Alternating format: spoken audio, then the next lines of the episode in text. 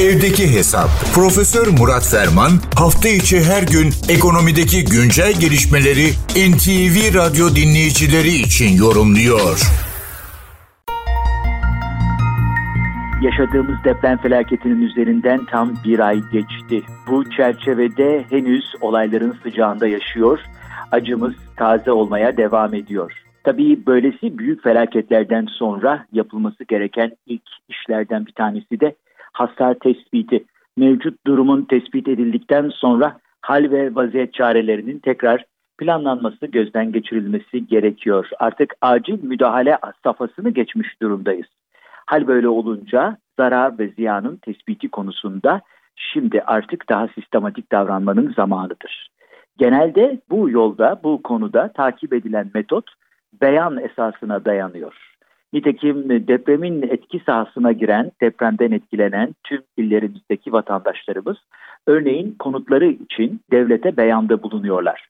Tabi beyan esası söz konusu olduğunda toplumdan topluma, kültürden kültüre, izan ve anlayıştan diğerine değişen farklı eğilimler, farklı duruşlar olabiliyor. O bakımdan beyana itibar etmek ve muteber saymakla beraber, geçerli saymakla beraber hiç şüphesiz sadece beyan üzerinden hareket edecek bir mekanizmada yanlış veya kaynakların hatalı veya e, yanlış kullanılmasına yol açabilecek kanalların önünü açabilir. Tabii buna vaziyet etmemiz gerekiyor. O bakımdan beyanları muteber kabul etmekle beraber bunların mutlaka başka metotlarla sağlanması, kontrol edilmesi, literatürdeki tabiriyle çek edilmesi gerekiyor. Aksi takdirde sadece beyana bağlı bir mekanizmanın güvenilir, sürdürülebilir sonuçların önünü açabilecek bir mekanizma olmadığını hatırlatmakta fayda var.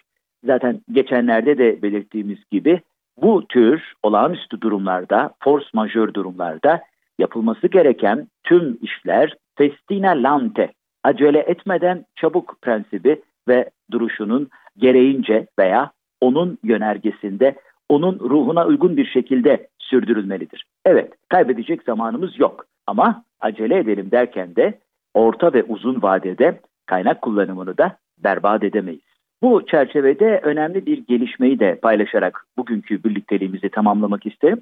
Tabii hep e, organize sanayi bölgelerinden, tarımdan ve diğer ekonomik e, dinamolardan, ekonomik aktörlerden bahsediyoruz.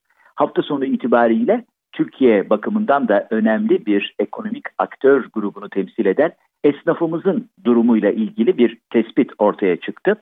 İşte Türkiye Esnaf ve Sanatkarları Konfederasyonu bir deprem bilgi formu yardımıyla bölgede yer alan esnafların deprem karşısındaki durumunu tespit etmiş. Bu bölgede 321 bin esnafın bulunduğunu ve bunların Türkiye'deki toplam esnaf sayısının %15'ini teşkil ettiğini anlıyoruz. Buna göre esnaf işletmelerin %31.22'si az hasarlı, %18.29'u orta hasarlı ve %50.49'u ağır hasarlı durumda ortaya çıkmış. Evet depremin tablosu her geçen gün ortaya çıkıyor ama temel prensip değişmiyor. İster esnaf ve sanatkarlarımızın, ister küçük, orta, büyük sanayi, organize sanayi, organize sanayi dışı, tüm imalat sektörü, tarım, hayvancılık vesaire ne olursa olsun ilk önce yapılması gereken acele etmeden çabuk bir durumsallık tespiti ve ondan sonra hal çarelerinin tartışılması.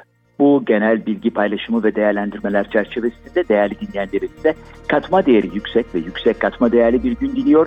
Huzurlarınızdan hürmetlerle ayrılıyorum. Profesör Murat Ferman'la evdeki hesap sona erdi.